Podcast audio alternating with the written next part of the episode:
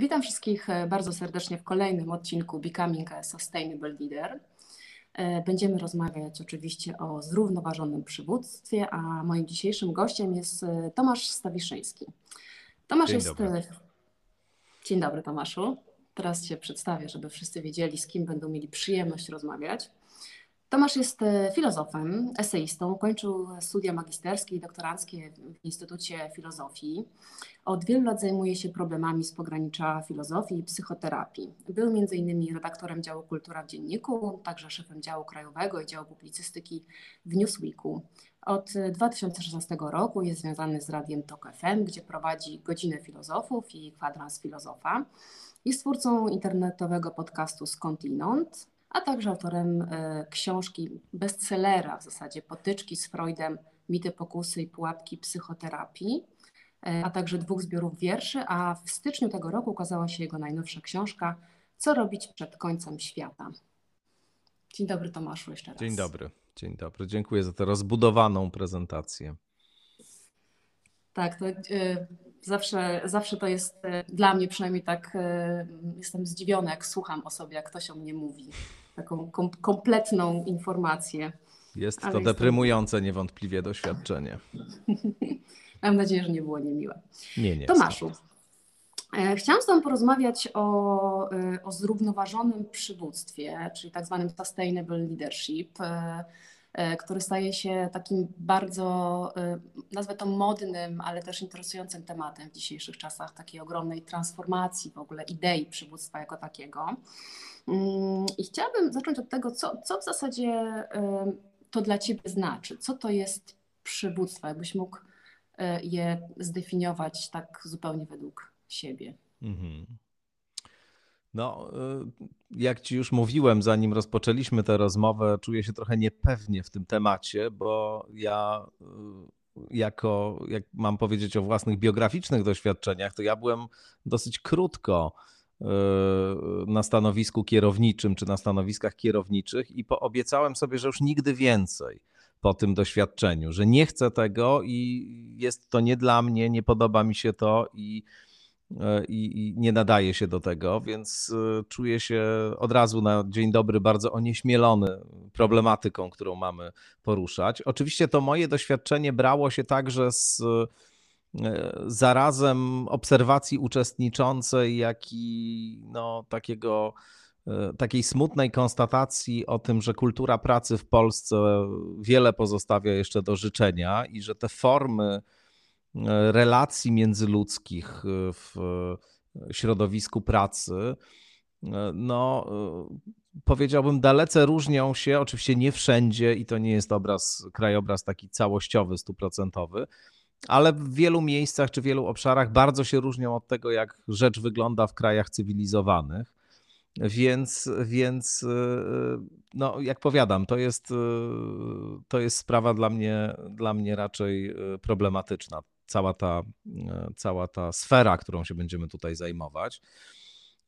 A jak mnie pytasz w ogóle o przywództwo, to pierwsza moja reakcja jest taka, że mam do tego stosunek nieufny. To znaczy, to jest coś takiego, co wydaje mi się terenem bardzo aż potencjalnych, bardzo rozległych nadużyć, co łączy się z takimi trendami we współczesnej kulturze, wobec których mam pewnego rodzaju wątpliwości, na przykład z takim bardzo intensywnym indywidualizmem, z pewnym kultem jednostki, właśnie z takim przypisywaniem jednostkom jakichś inherentnych, niezwykle, niezwykle istotnych cech, które mają czynić z nich wyjątkowe postacie, które predysponowane są do tego, żeby innymi właśnie zarządzać albo innych prowadzić gdzieś w jakimś kierunku.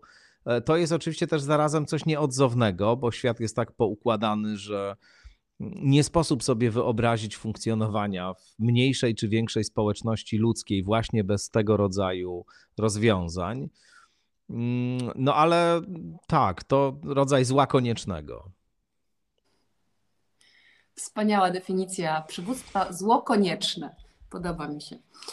Wiesz co, z tego co mówisz, wybrzmiewa, ja to tak słyszę, to, że to przywództwo jest takie nadane zewnętrznie, czyli ma pewne takie atrybuty, które można wykorzystywać oczywiście w dobrym celu, czy tam w dobrej wierze i również w złej, ale czy ty też tak uważasz, że przywództwo to jest tylko to, co mm, no jakby takie nazwane zewnętrznie, czy jednak czasami, może w mniejszej skali, w różnych obszarach, może być to jednak jakaś siła wewnętrzna człowieka? Jasne. O, znaczy przede wszystkim oczywiście ta moja pierwsza wypowiedź jest trochę prowokacyjna i ona ma służyć za takie radykalne postawienie problemu, bo to dobrze robi dyskusji. Natomiast nie jestem ani takim anarchistą skrajnym, który uważa, że to w ogóle ka każda forma przywództwa jest czymś złym, albo idealistą, który wyobraża sobie świat, w którym tego rodzaju e, sytuacje w ogóle nie będą występować. E, oczywiście, że nie tylko e, potrzebujemy być przywódcami, czy nie tylko chcemy być przywódcami, ale także potrzebujemy przywódców, przewodników, kogoś, kto w jakiś sposób potrafi poprowadzić nas przez gąszcz, którego nie rozumiemy i w którym się nie rozeznajemy.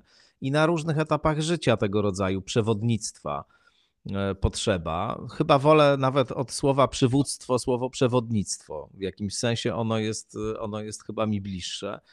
E, poczynając od wieku e, bardzo wczesnego, w którym jesteśmy zupełnie niesamodzielni i potrzebujemy kogoś, kto będzie wprowadzał nas w świat po prostu, kto w jakiś sposób pokaże nam, gdzie oto się znaleźliśmy, co w ogóle samo w sobie jest doświadczeniem trudnym i zaskakującym znalezienie się w świecie. Niektórzy psychoanalitycy mówili nawet o czymś, czy ukuli takie pojęcie traumy narodzin, żeby podkreślić, jak właśnie trudnym i, i traumatycznym doświadczeniem jest wejście w rzeczywistość. No więc jak już się w tej rzeczywistości znajdziemy, no to potrzebujemy, żeby ktoś nas nauczył, jak to działa, co można robić, czego nie robić, o co w tym wszystkim chodzi. I oczywiście różnoraką jakość mogą mieć te przywództwa wczesne, których doświadczamy. Mogą, mogą być e, znakomite, mogą też e, zdarzać się w jakimś e, środowisku czy w jakichś warunkach, które są dla nas bardzo sprzyjające, a mogą wręcz przeciwnie być jeszcze większym źródłem traumy, źródłem cierpienia i mogą wieść nas na jakieś straszne manowce ale też później po prostu, w miarę, w miarę jak dorastamy, to, to tych różnych form przewodnictwa nam potrzeba. I oczywiście są ludzie, którzy e, raczej z natury, e, w cudzysłowie rzecz ujmując, e, dążą do tego, żeby przewodzić innymi, i są tacy, którzy przewodnictwa potrzebują, a, a pewnie są i tacy, którzy ani zanadto nie potrzebują innymi przewodzić, ani też zanadto nie potrzebują przewodnictwa, tylko sami dla siebie przewodnikami się starają być. No więc e, to jest oczywiście coś, co jest od całego tego społecznego urządzenia, w którym funkcjonujemy, nie, nieoddzielne. Także nie jestem takim też anarchistą właśnie w odniesieniu do przywództwa. Bardzo mi się podoba to sformułowanie tego, że przywództwo to jest tak naprawdę przewodnictwo, bo to niesie za sobą e, dużo różnych znamion tak naprawdę tego, jak to należy przeprowadzić. No i teraz jak e, sam mówisz, że masz jakieś doświadczenia liderskie w swoim życiu zawodowym i też obserwujesz pewnie, rozmawiasz z różnymi ludźmi, którzy też są liderami.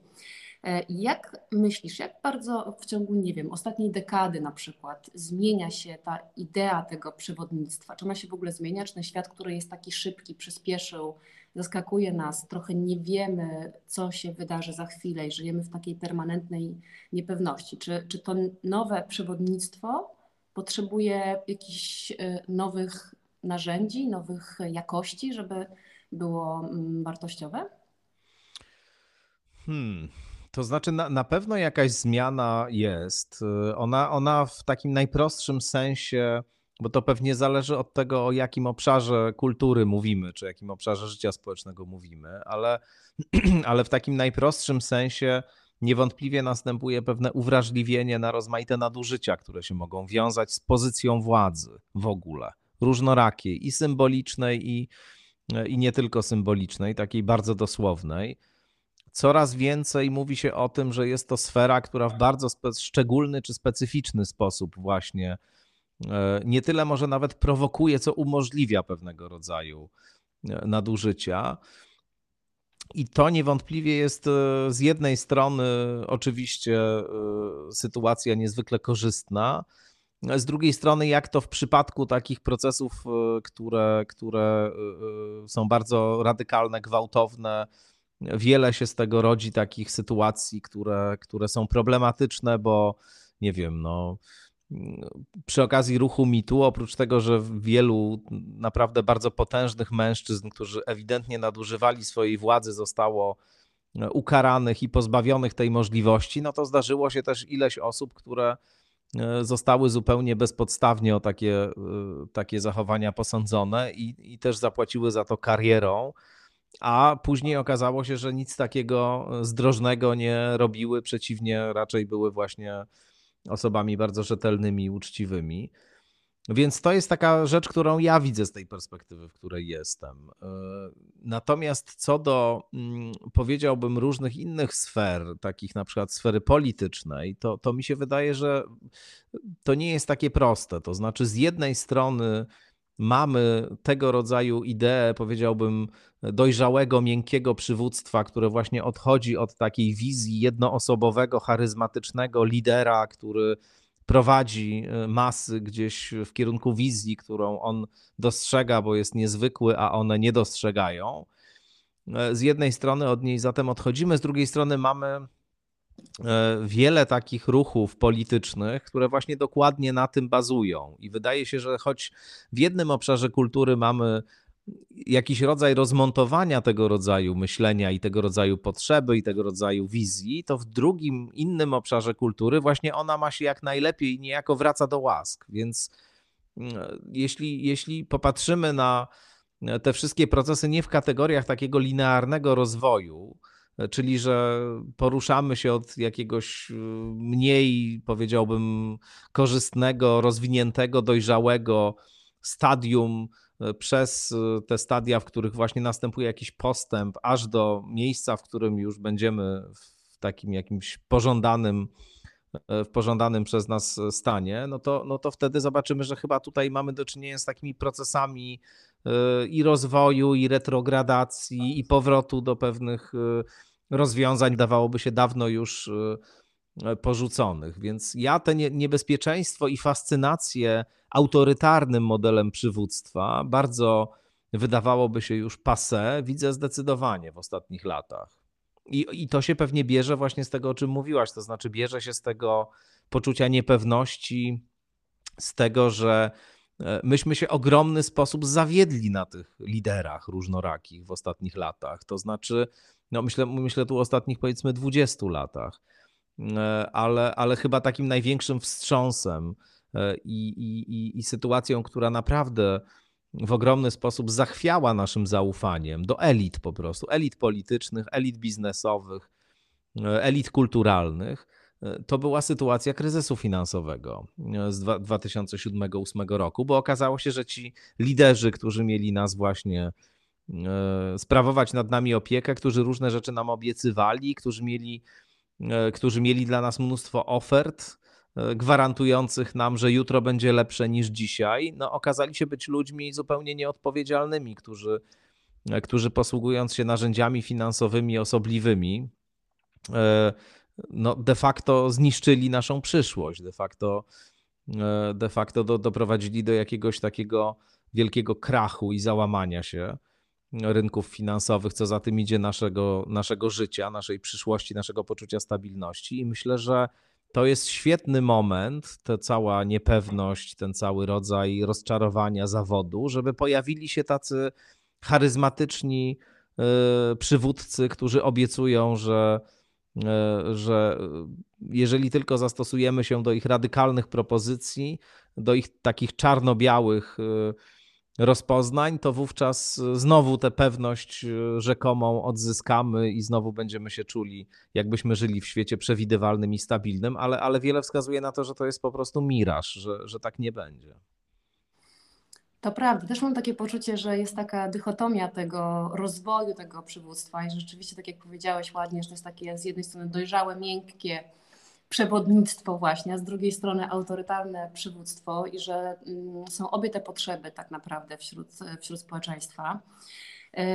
A mnie ciekawi, czy myślisz, że one się kiedyś spotkają. I gdyby się spotkały, jednak wytworzył się jeden trend, a nie, no bo teraz trochę jest tak, że jest trend i antytrend. I te trendy i antytrendy zawsze się zmieniają mm -hmm. w czasie tak naprawdę. Antytrendy nagle stają się trendami i odwrotnie. Czy myślisz, że gdyby one się spotkały, to jakie, jaki byłby ten lider? Jaki, tak żeby połączyć takie naj, najlepsze i najbardziej skuteczne i wartościowe znowu cechy, to co on powinien w sobie, w sobie mieć, gdyby miał trochę tego i trochę tego? Ja nie wiem, czy ja, czy ja w ogóle czekam na jakiegoś lidera, szczerze mówiąc. Może, może jakaś forma e, bardziej partycypacyjna byłaby tutaj wskazana. To znaczy, może właśnie nie wiara w to, że ktoś przyjdzie i będzie taki dojrzały, wspaniały i nas jakoś poprowadzi, a raczej e, jakaś wspólnota, jakiś rodzaj e, wspólnej e, odpowiedzialności za instytucje, za rzeczywistość byłby czymś, co jest mi w każdym razie bliższe. Dla mnie w ogóle takim modelem ustrojowym, który postrzegam jako, jako rzeczywiście ideał, pewnie nieosiągalny, ale mi się on bardzo podoba, to jest anarchosyndykalizm gdzie, gdzie mamy e, no, pe, pe, pewien rodzaj wspólnoty, jeśli chodzi o e, przestrzeń publiczną, jeśli chodzi o własność w ogóle. Nie ma tak, że, że e, znaczy postrzega się, podam to na, na przykładzie, postrzega się firmę jako nie obiekt, który przynależy jednej osobie, tylko jako własność wszystkich osób, które w tej firmie pracują i które wypracowują jej, jej zysk. E, I e, to jest rzecz jasna trochę utopijna wizja. Moglibyśmy długo mówić o tym, jak ta rzeczywistość anarchosyndykalistyczna miałaby wyglądać, ale myślę, że przynajmniej ćwiczenie się w takim sposobie myślenia, który właśnie mniej e, koncentruje się na jednostkach, a bardziej na rozwiązaniach systemowych, na pewnym wspólnym, wspólnej odpowiedzialności, na kolektywnym podejmowaniu pewnych decyzji, E, to jest coś takiego, co by w każdym razie w świecie, w którym ja bym chciał żyć, e, obowiązywało raczej, aniżeli, aniżeli właśnie ten model, o którym mówimy. Mm, tak, to, mm, to też to, to jest jedna z też takich form, że tak powiem, e, zarządzania, które mi są bliskie. Mm, tylko pytanie moje byłoby takie, jaką rolę, no bo nawet jeżeli to jest wspólnota, no to właśnie, jak to widzisz? E, jeżeli jakby to zarządzanie jest kolektywne w jakiś sposób, ponieważ jest w miarę równo rozłożona odpowiedzialność, no to wtedy czy są liderzy? I jeżeli są, to jaką tak naprawdę rolę pełnią w tej wspólnocie? No, to, to, to są oczywiście wszystko bardzo trudne zagadnienia, bo tutaj spotyka się ze sobą yy, pewien postulat, to znaczy to, jak chcielibyśmy, żeby rzeczywistość wyglądała i to, jak to w praktyce pracuje, bo to zawsze się od siebie bardzo różni. Ja myślę, że, że yy, dzisiaj, jeśli mnie pytasz na przykład o rzeczywistość polską, polityczną, to potrzebny byłby ktoś, kto, bo, bo rzecz jasna, psychologia y, masowa ma swoje prawa i ja też nie idealizuję w żadnym sensie kolektywu, bo kolektyw też jest pewną siłą nieprzewidywalną, która, która potrzebuje pewnej struktury, rzecz jasna. Więc w skali społecznej oczywiście, że muszą być jednostki, które gdzieś sprawują jakieś funkcje kierownicze. Nie da się, tak jak powiedzieliśmy zaraz na początku, inaczej tego świata poukładać, jak sądzę. Natomiast myślę, że dzisiaj w Polsce powinien, po, potrzeba, może nie powinien, ale potrzeba kogoś, kto byłby w stanie przekroczyć te narastające, radykalizujące się antagonizmy. Bo, bo na razie mamy do czynienia z liderami tutaj, jeżeli chodzi o liderów politycznych, którzy te antagonizmy podkręcają, którzy właściwie na nich budują swój polityczny i, i społeczny kapitał. Dla mnie takim, takim e, niezwykle symptomatycznym przejawem tego właśnie, zarazem też poniekąd przerażającym trochę, bo pokazującym, jak dalece zaawansowany, w zaawansowanym stopniu to zjawisko, o którym powiedziałem, zachodzi. Była ta przemowa Jarosława Kaczyńskiego po, e, po e, protestach e, strajku kobiet w listopadzie, październiku, listopadzie. No, ta jego słynna przymowa, gdzie on tam definiował właściwie wszystkie te osoby, które wyszły na ulicę jako siły dążące do zakończenia historii narodu polskiego. E, I, e, i, i, wzywał do obrony kościołów i tak dalej, czyli de facto właściwie wzywał do jakiejś wojny domowej i twierdził, że e, te tłumy, tysiące ludzi po prostu na ulicach to są właśnie jacyś nie ludzie, nie podmioty, nie osoby, które mają jakieś swoje przekonania, jakąś swoją wrażliwość, która została zraniona, zainwadowana, tylko że to są właśnie jakieś zdehumanizowane siły, E, które coś chcą tutaj niszczyć i w ogóle nie mają żadnych e, poza tym intencji. To, to naprawdę było straszne. To znaczy, to, to, to, to był taki język, który miałem wtedy wrażenie, może za moment naprawdę doprowadzić do czegoś e, drastycznego. Więc w jakimś sensie, kiedy myślę o, o, o liderze politycznym, to myślę o kimś, kto jest dokładnym, dokładną odwrotnością tego, tego sposobu funkcjonowania. Przy czym nie twierdzę od razu, że e, jestem w stanie wskazać po stronie opozycyjnej lidera, który byłby mm, właśnie kimś takim, bo mam wrażenie, że w dużym stopniu po drugiej stronie też ta narracja się powtarza, tylko że wektory są poodwracane, co znowu podkreślam, nie oznacza, że sądzę, że racje są równo e, rozłożone w tym sporze, bo tak nie sądzę. Natomiast myślę, że jeżeli chodzi o retorykę i takie nakręcanie emocji zbiorowych i posługiwanie się różnymi e, karykaturalnymi wyobrażeniami przeciwników politycznych do tego, żeby sobie napędzać e, kapitał e, i, i też u, używanie wyobraźni apokaliptycznej w tym celu, to znaczy wytwarzanie poczucia, że już za moment świat się zawali, będzie koniec świata, więc jak na nas nie zagłosujecie, to po prostu wszyscy spłoniemy w pożodze jakiejś strasznej. No, że to jest, że to jest po prostu naprawdę głęboko nieodpowiedzialne i, i myślę, że że, że potrzeba, w, w, zwłaszcza w kraju, który jest w ten sposób podzielony, właśnie kogoś, kto umie to przekroczyć, to znaczy umie zapanować nad własnymi emocjami, umie zobaczyć w tych y, ludziach, którzy są po drugiej stronie barykady, nie tylko y, jakichś strasznych przeciwników, którzy ponieważ myślą coś innego i inaczej świat postrzegają i mają inne potrzeby i wartości, to znaczy, że nie, no, są po prostu e, bardzo zagrażający, tylko może spróbować zobaczyć w nich ludzi, którzy tak samo jak ludzie z jego strony barykady, bo już nie sposób być e, nie po żadnej ze stron barykady w dzisiejszym świecie, myślę, no, że podobnie jak oni mają swoje lęki, obawy, potrzeby, też żyją w świecie, którego w dużym stopniu nie rozumieją i też potrzebują jakiegoś elementarnego poczucia bezpieczeństwa i, e, i, i, też chcą dobrze dla siebie, dla swoich dzieci i tak dalej, a nie są krwiożerczymi potworami. Więc, więc e, no, tak bym to widział. No, tak, takiego lidera bym chciał. Brzmi trochę jakbyśmy potrzebowali drugiego Jezusa, który ma charyzmę, no. siłę, ale jednocześnie, tak jak powiedziałeś, panuje nad swoimi emocjami i no, stara się rozprzestrzeniać te dobre emocje, a nie, a nie te złe, które de facto są silniejsze. Nie, no mam nadzieję, że nie potrzeba aż Jezusa y, drugiego, czy też drugiego przejść, przyjścia tego samego Jezusa, tylko wystarczy jakiś taki właśnie rozsądny polityk, czy polityczka. Może lepiej jakby to była polityczka, bo już polityków też dużo mieliśmy.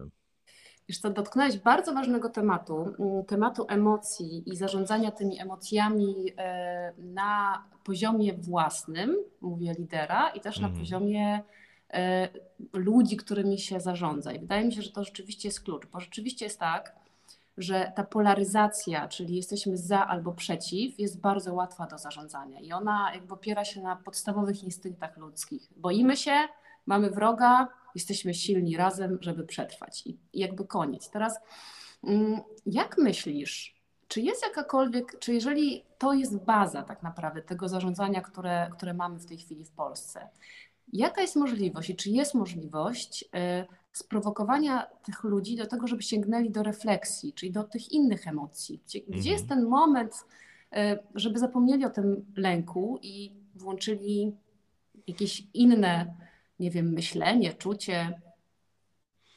Wiesz, ja myślę, że w ogóle jest w dzisiejszym świecie y, pewnego rodzaju nadmiarowy nacisk na sferę emocjonalną i że żyjemy w takiej rozemocjonowanej kulturze, w której różne narracje no, wpajają nam przekonanie, że nasza emocjonalność jest jakoś niezwykle istotna i ona jest jakimś absolutnym probierzem wszystkiego, że właściwie prawda emocjonalna jest lepsza i prawdziwsza, w cudzysłowie, od prawdy intelektualnej czy racjonalnej i że ścieżka serca i że uczucia i że emocje właśnie mówią nam coś głębszego o świecie, aniżeli e, mówi nam rozum. I rozum, do rozumu należy mieć taki stosunek podejrzliwy, a tak naprawdę to najważniejsze jest to, co czujemy.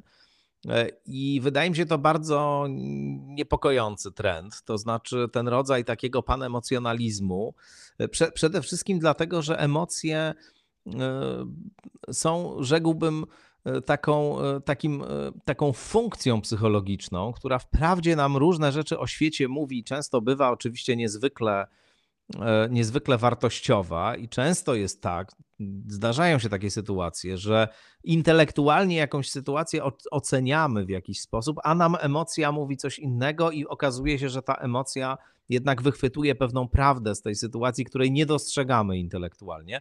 Ale nader często jest też odwrotnie. To znaczy, często jest tak, że mamy pewne reakcje emocjonalne, e, które są reakcjami, no powiem tak, nieadekwatnymi, w tym sensie, że, e, że wynikają z pewnego błędnego rozpoznania, z nadmiarowego e, na przykład, nie wiem, uznania, że mamy do czynienia z jakimś zagrożeniem, kiedy tego zagrożenia nie ma, albo z całego szeregu różnych innych błędnych procesów poznawczych, e, które właśnie w nas wzbudzają pewnego rodzaju emocjonalne stany.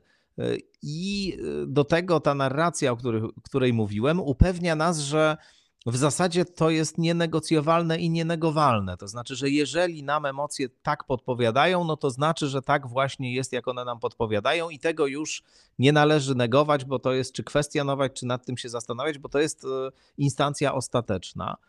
E, na, amerykański psycholog, którego bardzo cenię, Paul Bloom, napisał taką książkę Against Empathy, która wiele kontrowersji wywołała. Tytuł brzmi w tłumaczeniu na polski po prostu Przeciw empatii, gdzie właśnie pokazuje, że ten rodzaj takiego kultu empatii, który mamy w dzisiejszym świecie, no, może prowadzić do różnych pa paradoksalnie właśnie bardzo negatywnych zjawisk, które wcale nie, nie mają nic wspólnego z tym, co przychodzi nam do głowy, kiedy o empatii mówimy. No bo empatia jako ta, jako ta funkcja taka bazowa, polegająca na odczuwaniu w sobie emocji innych ludzi, to znaczy na takim właśnie odzwierciedlaniu pewnych stanów emocjonalnych innych osób, E, no, działa, ale w bardzo e, wąsko zakrojonym e, kręgu, mówi Bloom. To znaczy, empatia powodu, empatia, takie zaufanie do empatii, taki właśnie rodzaj nacisku na nią, kult empatii, w gruncie rzeczy wykształca postawę plemienności, ksenofobii, lęku przed innym, de dehumanizowania przeciwników i tak dalej, dlatego że ona ma to do siebie, że włącza się nam, ale przede wszystkim w odniesieniu do tych, którzy są do nas podobni i są blisko. To w odniesieniu do nich właśnie empatia się, się uruchamia. Natomiast y, mówię o takim w sensie takim statystyczno-ewolucyjnym. Natomiast w odniesieniu do całej reszty nie. Więc jakby tego rodzaju zakotwiczanie się w tym myśleniu o, o, o wielkiej wartości, jaka płynie z empatii, jest po prostu niebezpieczne i zdaniem Bluma prowadzi do, do różnych negatywnych zjawisk społecznych. On zamiast tego proponuje racjonalne współczucie.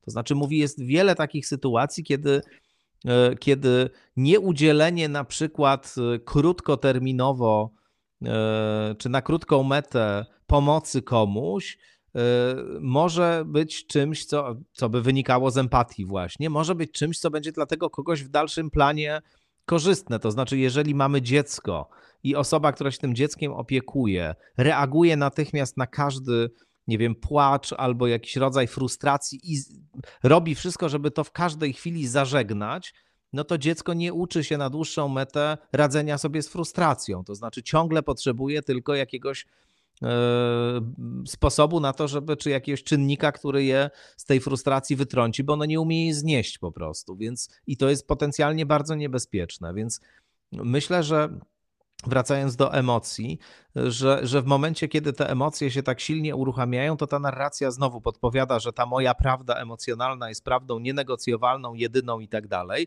A to z kolei sprawia, że zaczynamy coraz bardziej przypominać e, e, monady, to znaczy takie, takie jednostki, które się zamykają w tych swoich światach wewnętrznych i są niezdolne do porozumienia się z innymi jednostkami.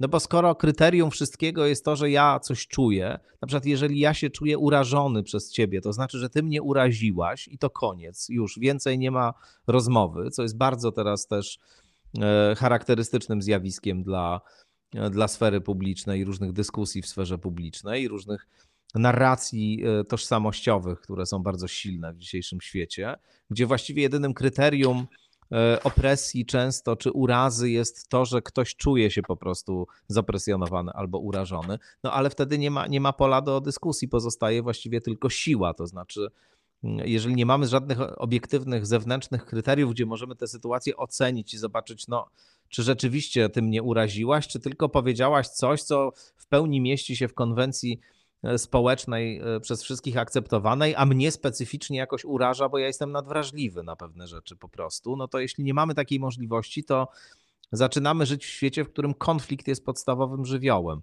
Więc e, rzekłbym, więcej, znaczy mniej zaufania do emocji, mniej zaufania do emocji, mniej koncentrowania się na emocjach własnych, więcej myślenia, więcej racjonalności, właśnie. To jest taki kierunek, który moim zdaniem wydaje się wydaje się bezpieczniejszy i korzystniejszy.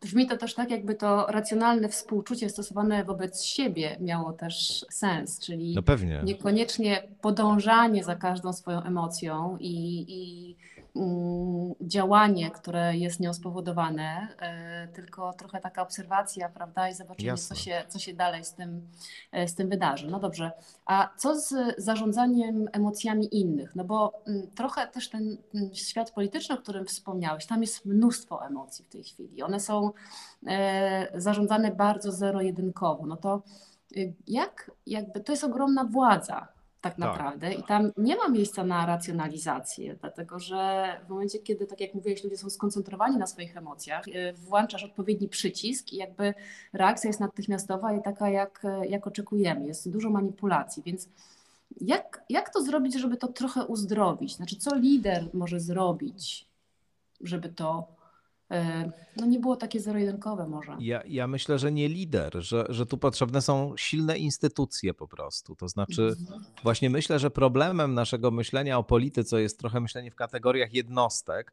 a potrzeba więcej myślenia systemowego, instytucjonalnego. Myślę, że, że problemem polskiego społeczeństwa i polskiej sfery publicznej, polskiego państwa E, jest to, że tutaj silnych instytucji nie ma, takich, do których jest powszechne publiczne zaufanie, prawda? Nie, nie, nie mamy takiego systemu, który gwarantowałby, że ktokolwiek tam nie przyjdzie, to jednak mimo wszystko pewnego rodzaju mechanizmy e, e, bezpieczeństwa zadziałają. Ja myślę, że, że powinniśmy myśleć w kategoriach tego, jak zaprojektować system, tak, żeby instytucje działały stabilnie, żeby system funkcjonował sprawnie, żeby pewne wartości, na których nam zależy, mogły być realizowane, niezależnie od tego, kto tam będzie rządził. E, I e, Oczywiście to są wszystko rzeczy, które, które e, udają się mniej lub bardziej, I, i teraz też te lekcje populizmu, które odbieramy w ostatnich latach, pokazują, że właśnie no bardzo wiele z tych instytucji demokracji na przykład jest instytucjami jednak bardzo kruchymi, no ale jednak to, że się udało tego Trumpa na przykład odciągnąć od władzy, od, odsunąć od władzy e, po kadencji, która w ogóle nie powinna mieć miejsca, to jest inna sprawa, więc tam coś niewątpliwie nie zadziałało wcześniej. No I to wiele książek o tym napisano, jak Trump do władzy doszedł, jakie błędy popełniono wcześniej, że właśnie Trumpa do władzy to wyniosło, ale, ale myślę, że jednak ten system instytucji amerykańskich, e, które, które hasłowo działają w oparciu o zasadę checks and balance, e, check and balance, to, to czyli, czyli chodzi o to, żeby te, te instytucje wzajemnie pozostawały w równowadze, bo wzajemnie się kontrolowały, sprawdzały i tak dalej. No to też jest idea trójpodziału oczywiście władzy. Ale, ale, ale to mo może pracować na, na, na, na poziomie instytucjonalnym, to to jest tak naprawdę najważniejsze. E, natomiast e, jeżeli się uda skonstruować taki system, który będzie w ten sposób funkcjonował, no to raz ma się lepszych polityków, raz ma się gorszych, raz ma się lepszych urzędników, raz gorszych. Oczywiście chodzi o to, żeby pracować nad mechanizmami takiej pozytywnej selekcji raczej ale wtedy z grubsza jest to nieistotne. To znaczy, nawet, nawet jeśli raz przyjdzie ktoś bardziej prawicowy i mniej charyzmatyczny, albo bardziej charyzmatyczny, albo ktoś prawda, bardziej lewicowy i tak dalej, no to, no to będą te wychylenia i wahnięcia, ale, ale pewne poczucie stabilności, zaufanie do instytucji, e, takie, taka świadomość, że jednak my żyjemy tutaj we wspólnej przestrzeni, możemy się trochę różnić, ale czy nawet bardzo się możemy różnić, ale to nie znaczy, że nie jesteśmy obywatelami tego samego państwa. E, I to państwo się jakoś o nas troszczy. Mamy poczucie, że nasze podatki są wydawane w sposób e, odpowiedzialny, racjonalny, że nie płacimy ich z żalem, że musimy oddawać nasze pieniądze, a później i tak nie będziemy w stanie skorzystać z opieki zdrowotnej, na przykład, albo jakichś innych świadczeń, bo, bo, się, bo, bo to po prostu jest tak niefunkcjonalne, że nic, nic nam to nie przyniesie tylko właśnie takie poczucie, że jednak płacimy na jakąś sferę wspólną, że, że to, jest, to jest najważniejsze. To znaczy, znowu wracam do tego, co, co mówiłem od początku, że, że wydaje mi się, że, że powinniśmy odchodzić od myślenia w kategoriach e, e, takich e, indywidualnych, takich jednostek, które przyjdą i coś zrobią, a bardziej powinniśmy zacząć myśleć w kategoriach instytucji, systemu i tak dalej. To wspaniałe brzmi tak naprawdę taki system, który jest e, obdarty z ego, który jest takie niebezpieczne w całym tym obszarze przywództwa. Powiedziałeś o tym, że ten system e, powinien być zbudowany na wartościach i ja się tym, z tym bardzo zgadzam. I jakie to powinny być wartości według Ciebie? No nic tu nowego nie wymyślę chyba. Myślę, że myślę, że e, wolność, równość, tolerancja, E, prawa człowieka. To są takie z grubsza podstawowe e, wartości, takie fundamenty, na których poszanowanie prawa, rzecz jasna, poszanowanie godności ludzkiej, e, niedyskryminacja. To wszystko, co tworzy zrąb demokracji liberalnej, to, to, to są takie wartości, które, które mi są bliskie. Mm, tak, to są takie wolności, wartości, które z jednej strony budują nas jako ludzi, a z drugiej strony też budują tą wspólnotę, o której e, mówisz od początku.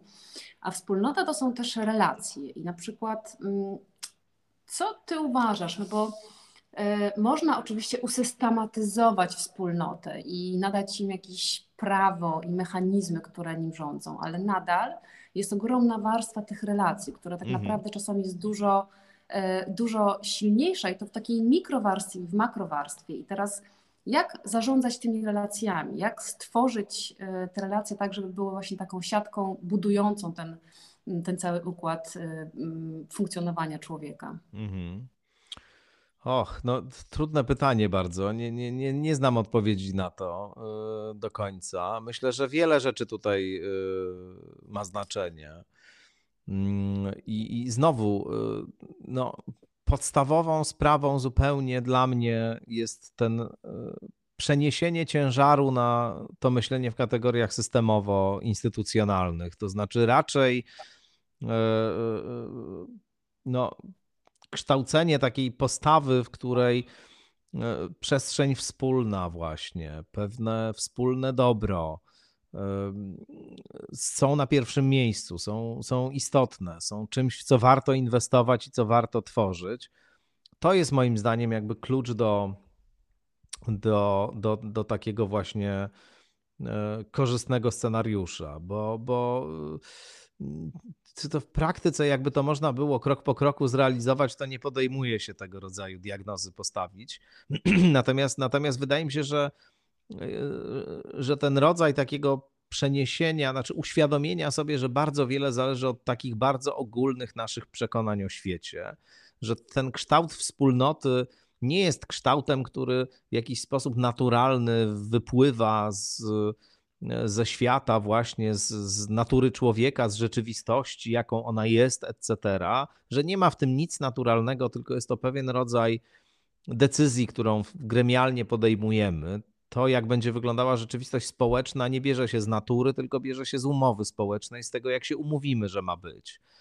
E, I, i wydaje mi się, że właśnie ten rodzaj, e, ten rodzaj e, myślenia w kategoriach zbiorowo, zbiorowych, instytucjonalnych, systemowych po prostu prowadzi do lepszego świata, no, do takiego świata, w którym jest mniej przemocy, mniej cierpienia, mniej nierówności, mniej niesprawiedliwości, w którym w ogóle ludziom żyje się lepiej, więc, więc stąd taki nacisk na to kładę. Mhm. Brzmi to wspaniale, ale brzmi to też tak trochę jakby każdy miał porówno. I teraz mi pojawia się w głowie taka wątpliwość, patrząc na e, te nowe pokolenia milenialsów czy zetek, które mają ogromną potrzebę indywidualności, takiej własnostanowienia i bycia wyjątkowym w jakimś mhm. tam obszarze. No i co tutaj z tym zrobić? Jak przekonać ich, że to systematyzacja tego i instytucjonalizacja Mm, tych wspólnot i pewne równanie tego y, ma sens i ma wartość. Znaczy powiedziałem, że tu jest pewien paradoks, to znaczy na, na, na tyle, na ile ja znam rzecz jasna te narracje pokoleniowe, o których wspomniałaś, to z jednej strony mamy tutaj potrzebę indywidualności daleko rozwiniętą, z drugiej strony potrzebę daleko rozwiniętą potrzebę bezpieczeństwa. E, z trzeciej strony daleko rozwiniętą właśnie potrzebę tego, żeby pewne rzeczy były zagwarantowane. To znaczy, że, że e, odrzuca się tutaj ten paradygmat e, neoliberalny, właśnie, w którym jednostka musi sobie wypracować pewne dobra, żeby w, życiu, w życiu mieć jakikolwiek komfort i że jesteśmy na takim jednym, znaczy bierzemy udział w jakimś takim wielkim wyścigu, w którym, w którym startujemy i, i to, w którym kto jest miejscu, zależy od tego, czy dobrze trenował, czy chciał dobiec w ogóle, czy miał odpowiednio dużo samo zaparcia w sobie, zaangażowania i tak dalej. E, tutaj y, jednak w ogromnym stopniu w tych pokoleniowych narracjach czy postawach jest taki rodzaj odrzucenia tego typu myślenia i właśnie oczekiwanie, że, że no nie będzie tego, że będzie można mieć różne elementy życia spokojnego i komfortowego, ale nie trzeba będzie ich e, wywalczać.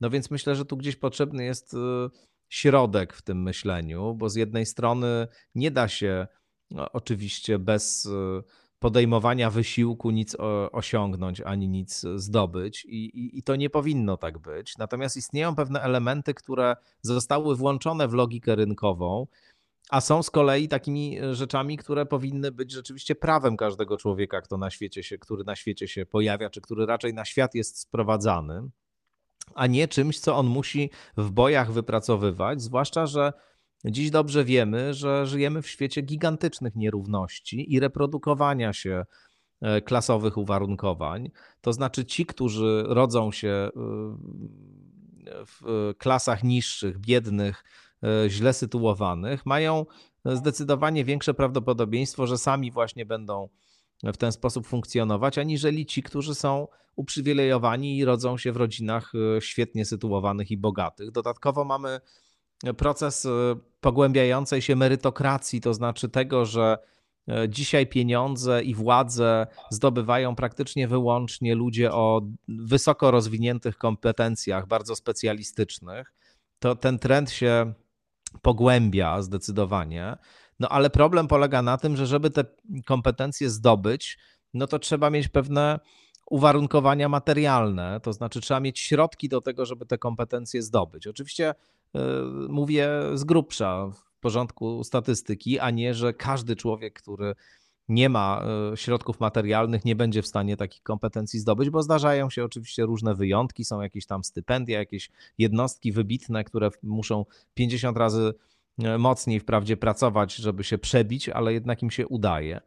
E, I tego absolutnie nie neguję. Natomiast zdobywanie dzisiaj wysoko wyspecjalizowanych kompetencji prawie wyłącznie zarezerwowane jest dla przedstawicieli klasy wyższej i klasy średniej wyższej, no bo innych na to po prostu nie stać i to pogłębia jeszcze mocniej podziały i, i, i no i takie rozdźwięki pomiędzy bogatymi i, i, i, tymi, którzy właśnie mają władzę, mają pieniądze i są świetnie sytuowani, a tymi, którzy nie mają ani władzy, ani pieniędzy i ich sytuacja życiowa jest coraz gorsza.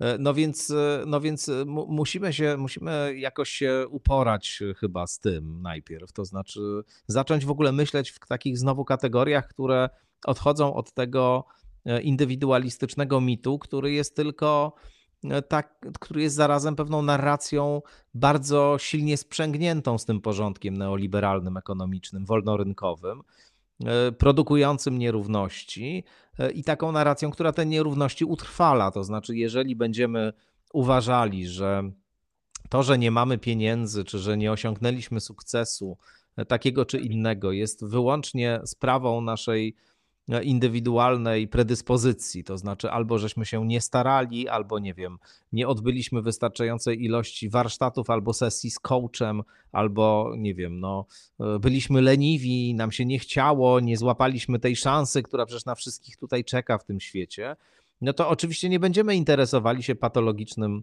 systemem politycznym, e, patologicznym systemem ekonomicznym, wyzyskiem, instytucjonalizacją egoizmu, z czym mamy dzisiaj do czynienia i tą narracją właśnie, że trzeba zarabiać mnóstwo pieniędzy i że właściwie wszystkie działania, które wykonujemy po to, żeby te pieniądze zarabiać, są usprawiedliwione tym, że, że do zysku dążymy i nie ma, i nie ma problemu.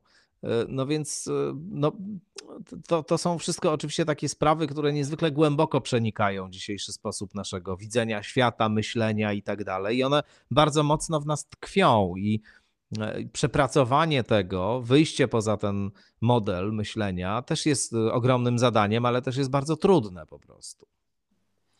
Mówisz o społeczeństwach, a ja tak myślę sobie o, mm, o organizacjach i też o kulturze organizacji. Mhm.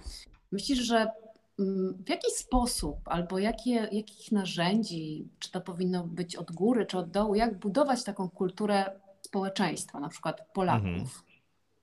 Co na to wpływa? Hmm ale to jakoś rozumiem, że, y, że y, chcesz oddzielić od, od tej sfery politycznej, tak? Y, nie, Czy... chcę to połączyć. Mhm. Wiesz, jeżeli, mhm. jeżeli przekładam, no nie wiem, no wydaje mi się, że jako społeczeństwo polskie jesteśmy jakąś organizacją, prawda? Tak jak jest wielka korporacja, gdzie każdy ma jakąś swoją rolę, rozwój, ścieżkę rozwojową, i tak dalej. Teraz, jeżeli, jeżeli ta kultura organizacji jest taka mm, potrzebna po to, żeby ta organizacja się rozwijała, żeby każdy wiedział, e, jakie jest jego miejsce, do czego przynależy, jakie są wartości, to jeżeli przełożymy ten model na właśnie społeczeństwo, co pewnie jest trudniejsze, to pytanie moje jest takie, gdzie zacząć to przebudowywać, żeby to było dobre, efektywne, skuteczne, wartościowe. No wydaje mi się, że w takich dwóch podstawowych y, obszarach, które w ogóle powodują, że można mówić o społeczeństwie, a nie o jakimś zbiorze osób, które żyją w czymś na kształt y, dżungli czy, czy jakiegoś świata nieprzyjaznego, w którym muszą sobie same radzić. To jest system edukacji i system opieki zdrowotnej po prostu. To znaczy, bez tego w ogóle nie ma mowy o żadnym y, w miarę sprawnie funkcjonującym społeczeństwie bez takiego poczucia, że, że to społeczeństwo stanowi pewien organizm, w którym nowi e, członkowie, członkinie, którzy przychodzą, włączani są w pewien e, system funkcjonowania języka, kultury, obrazu świata, wiedzy o świecie, no, że, że, że jakby włączani są w, we wspólną rzeczywistość, w której żyjemy, no to, no to nie, ma, nie ma wspólnoty. I też bez poczucia, że troszczymy się tutaj nawzajem o siebie, to znaczy, że nie jesteś zdana na siebie, nie jesteś e, osobą, która jak nie ma pieniędzy, to umrze po prostu wcześniej, aniżeli ktoś, kto ma pieniądze, ponieważ e, będziesz czekała trzy lata na wizytę u specjalisty i w tym czasie już dawno różne rzeczy, które się dzieją e, i które jeszcze na wczesnym etapie mogłyby zostać, nie wiem, w Twoim organizmie odwrócone, no to już dojdą do takiego poziomu, że, że już nie będzie, nie będzie odwrotu. No bez takiego, bez takiego poczucia, że wszyscy mamy no, no, że jesteśmy w pewnym sensie właśnie wszyscy włączeni w tą, w tą wspólnotę i ta wspólnota się o nas troszczy, no to w ogóle nic tu, nic tu nie będzie działało. To będziemy mieli poczucie, że nie, nie możemy ufać ani sobie, ani, ani tym instytucjom, że musimy z nimi prowadzić nieustanną grę i że musimy po prostu walczyć o przetrwanie. No a, a przetrwają ci, którzy mają najwięcej pieniędzy. Oni się najlepiej wyedukują i oni mają dostęp do e, e, najlepszej e, opieki zdrowotnej. Co oczywiście w wypadku wielu osób jest po prostu sytuacja, znaczy to nie jest zarzut, to nie jest zarzut. Natomiast, natomiast jest wiele osób, które wypracowały sobie te, te, te swoje pieniądze i bardzo dobrze. Jest wiele osób też, które nic nie wypracowały, tylko korzystają z tego, że urodziły się po prostu w mm, bogatych domach. E, I, e, i e, no, okoliczność, że jest taki rodzaj przepaści pomiędzy tymi, którzy urodzili się w domach biednych, a tymi, którzy urodzili się w domach bogatych, no jest po prostu absurdem głębokim i jakąś głęboką niesprawiedliwością, mam wrażenie. Mhm. I, I jeżeli dopóki tego nie zniwelujemy, tego poczucia, że że w zależności od tego, ile masz pieniędzy, to twoja wartość i wartość twojego życia jest różna, no to, no to w ogóle nie ma możliwości moim zdaniem funkcjonowania w żadnym, w żadnym takim e, dojrzałym społeczeństwie. Mhm. Czyli kultura tej organizacji społeczeństwa tak naprawdę zaczyna się od poczucia bezpieczeństwa i to jest na na dole tej. Myślę, że tak. Poczucia bezpieczeństwa i poczucia sprawiedliwości, poczucia, poczucia funkcjonowania w pewnej wspólnocie. Mhm. W takim. Przynależności. Tak, poczucia przynależności, tak, tak. Myślę, że to jest bardzo ważne. A to też jest taki czas, w którym, w którym i, i, myślę, że też stąd jest e, popularność znowu takich nacjonalizmów, takich różnych radykalizmów, które obiecują czy dają właśnie poczucie przynależności do pewnej wspólnoty, na którą możesz liczyć po prostu, która jest e, dookoła, która cię wesprze, do której możesz się zwrócić. No też żyjemy w świecie, w którym rozpadły się w ogromnym stopniu więzi rodzinne, w którym te rodziny są takie rozparcelowane kompletnie i rozmontowane z wielu różnych powodów. E, I, I, to jest taki substytut niewątpliwie plemienia, rodziny, czegoś takiego, co właśnie kiedyś stanowiło pewien rodzaj wspólnoty, wewnątrz której możemy stawiać czoło e, tym wszystkim niedogodnościom związanym z faktem narodzenia się, bo jest wiele niedogodności z tym faktem związanych, więc. Na szczęście jest też e, równie dużo dogodności. Nie, niektóre, znaczy kilka jest dogodności niewątpliwie, ale ja myślę, że jednak niedogodności przeważają. E, poczucie przynależności, rzeczywiście bardzo ważna i taki silny, silny czynnik, który, który myślę, że definiuje nas jako ludzi e, w mhm. grupie, bardzo ważna rzecz. A powiedziałeś też o tym systemie edukacji. Powiedz, e, chciałam zapytać o system edukacji, no bo mhm. Mm, co jest, co według Ciebie jest tak naprawdę ważne w tej edukacji, najważniejsze i co powinno mhm. się zmienić? Ja myślę, że ważne jest, ważne jest y, odejście może od myślenia o tym jako o, y, czy w ogóle o edukacji jako o y, kursie przystosowawczym do funkcjonowania na rynku pracy. To znaczy myślenia w takich czysto pragmatycznych kategoriach, że to jest po to, żeby dać ci tylko kilka umiejętności, które, które później przydadzą ci się w pracy. To jest jakieś głębokie zaprzeczenie etosu e, uniwersytetu, etosu w ogóle szkoły i tego, po co to wszystko jest. A jest po to, żebyśmy po prostu więcej o świecie wiedzieli, żebyśmy lepiej go rozumieli, żebyśmy poznawali rzeczywistość, w której wszyscy się znaleźliśmy, w której, której jesteśmy mieszkańcami e, i, i która jest w ogóle pod wieloma względami fascynująca i dziwna. I żebyśmy też e, poznawali, nie wiem, historię, E, e, czyli wszystko to, co było zanim myśmy się tutaj pojawili. Też po to, żeby po prostu o tym wiedzieć i żeby jakoś lepiej ten świat rozumieć, a nie po to, żeby uzyskać konkretny zestaw e, umiejętności, który następnie zostanie wykorzystany w pracy. Kiedyś czytałem taką wypowiedź jakiegoś wysoko postawionego menedżera w Google, który zachęcał młode osoby do tego, żeby nie kontynuowały edukacji na uniwersytecie, tylko żeby od razu przychodziły tam, no bo twierdził, że ten uniwersytet to, to je zepsuje, a oni tam przekażą im właśnie wszystkie umiejętności, które powinny mieć i, y, i będą fantastycznie się tam rozwijać w tym Google i tak dalej, co mi się wydaje po prostu straszne, mówiąc szczerze, jakieś, jakieś absolutnie straszne. Bo to już jest takie wytwarzanie, wytwarzanie y, po prostu y, takich zaprojektowanych pracowników, takie produkowanie ludzi, którzy mają właśnie wyłącznie pewne określone, pożądane w danym środowisku pracy cechy i mają być wyłącznie e, surowcem do tego, żeby wytwarzać zysk dla, dla korporacji. To, to jakieś myślenie przerażające w ogromnym stopniu, ale wydaje mi się, że to odejście od takiego e, pragmatyzmu właśnie rynkowego w myśleniu o edukacji to jest pierwsza sprawa. Druga trochę to jest tak, jak powiedziałem, taki rodzaj rozumienia, że mamy tu do czynienia z ogromnie istotną e, misją e, włączania nowych e, ludzi, nowych jednostek, które później będą współtworzyć to społeczeństwo, w którym funkcjonujemy, w całą skomplikowaną siatkę wiedzy, wartości, przekonań i tak dalej, nad którą, która nas tworzy po prostu. E, trzecia sprawa to oczywiście, a to właściwie już z innego porządku, to już tak przechodząc do spraw konkretnych, to, to oczywiście e, no przede wszystkim zadbanie o osoby, które mają się tym zajmować, to znaczy, które mają edukować innych. One muszą być, one muszą mieć płacone normalne pieniądze. To jest pierwsza sprawa. To znaczy, to jest jedna z najważniejszych funkcji społecznych, najważniejszych funkcji w państwie, jaką można tylko sobie wyobrazić. I, i ci ludzie muszą mieć poczucie głębokiego materialnego bezpieczeństwa i wtedy będą mogli się rzeczywiście tej pracy poświęcić, będą mogli wkładać w nią całe serce, a nie przychodzić do niej już z gruntu sfrustrowani e, i jeszcze e, dorabiać pięćdziesięcioma różnymi sposobami, żeby w ogóle przetrwać. Więc e, więc to jest kolejna rzecz. Myślę, że, że też taki rodzaj nie myślenia o tym w kategoriach właśnie takiego, takiego systemu e, ewaluacji, gdzie nieustannie wszystkim stawia się oceny, mierzy się, wszystko się operacjonalizuje, testuje i mierzy, tylko bardziej w takich kategoriach, no właśnie opierających się o pewną, e, pewną wizję przewodnictwa, o której, o której mówiliśmy wcześniej.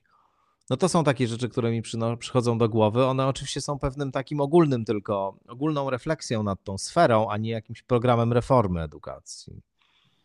Jeszcze, zawsze możesz Jeszcze. stworzyć taki program reformy. Mi się mm. podoba.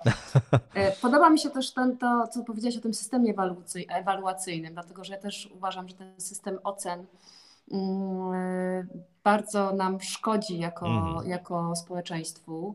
I tak wracając jeszcze do rozmowy o milenialsach i o tej indywidualności, to wydaje mi się, że gdyby tą indywidualność i tą swoją wartość y, osobniczą budować na inności, a nie na lepszości, bo system ocen tak. z, z, prawda, za, za, zakłada, że Jasne. jesteś lepszy od kogoś bądź gorszy od kogoś, a gdyby to jednak ustawić tak, że każdy ma prawo w tej wspólnocie do której przynależy, w której czuje się bezpiecznie być sobą, czyli być mm, innym, mm. oddzielnym człowiekiem, no to byśmy mieli idealny świat wtedy. Tak Jasne, tak zgadzam się w pełni.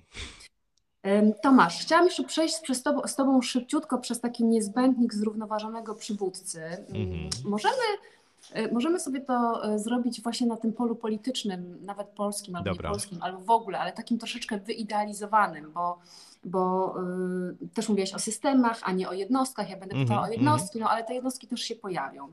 Więc tak, takie mm, uważasz trzy najważniejsze cechy, które ten, ten nowoczesny lider powinien mieć, to co by to było? Um, na pewno, na pewno powinien, powinna go cechować racjonalność. E, na pewno y, pewna wrażliwość e, i na pewno otwartość. Mhm.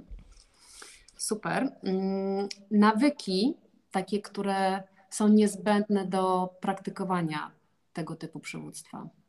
To autorefleksja przede wszystkim, wydaje mi się, i y, nawyk kwestionowania najbardziej nawet y, oczywistych dla samego siebie przekonań, które się ma, y, i nawyk konsultowania się z innymi i, i, i takiego uważnego badania tego, jakie efekty wywołują poszczególne posunięcia. To jest chyba najważniejsze.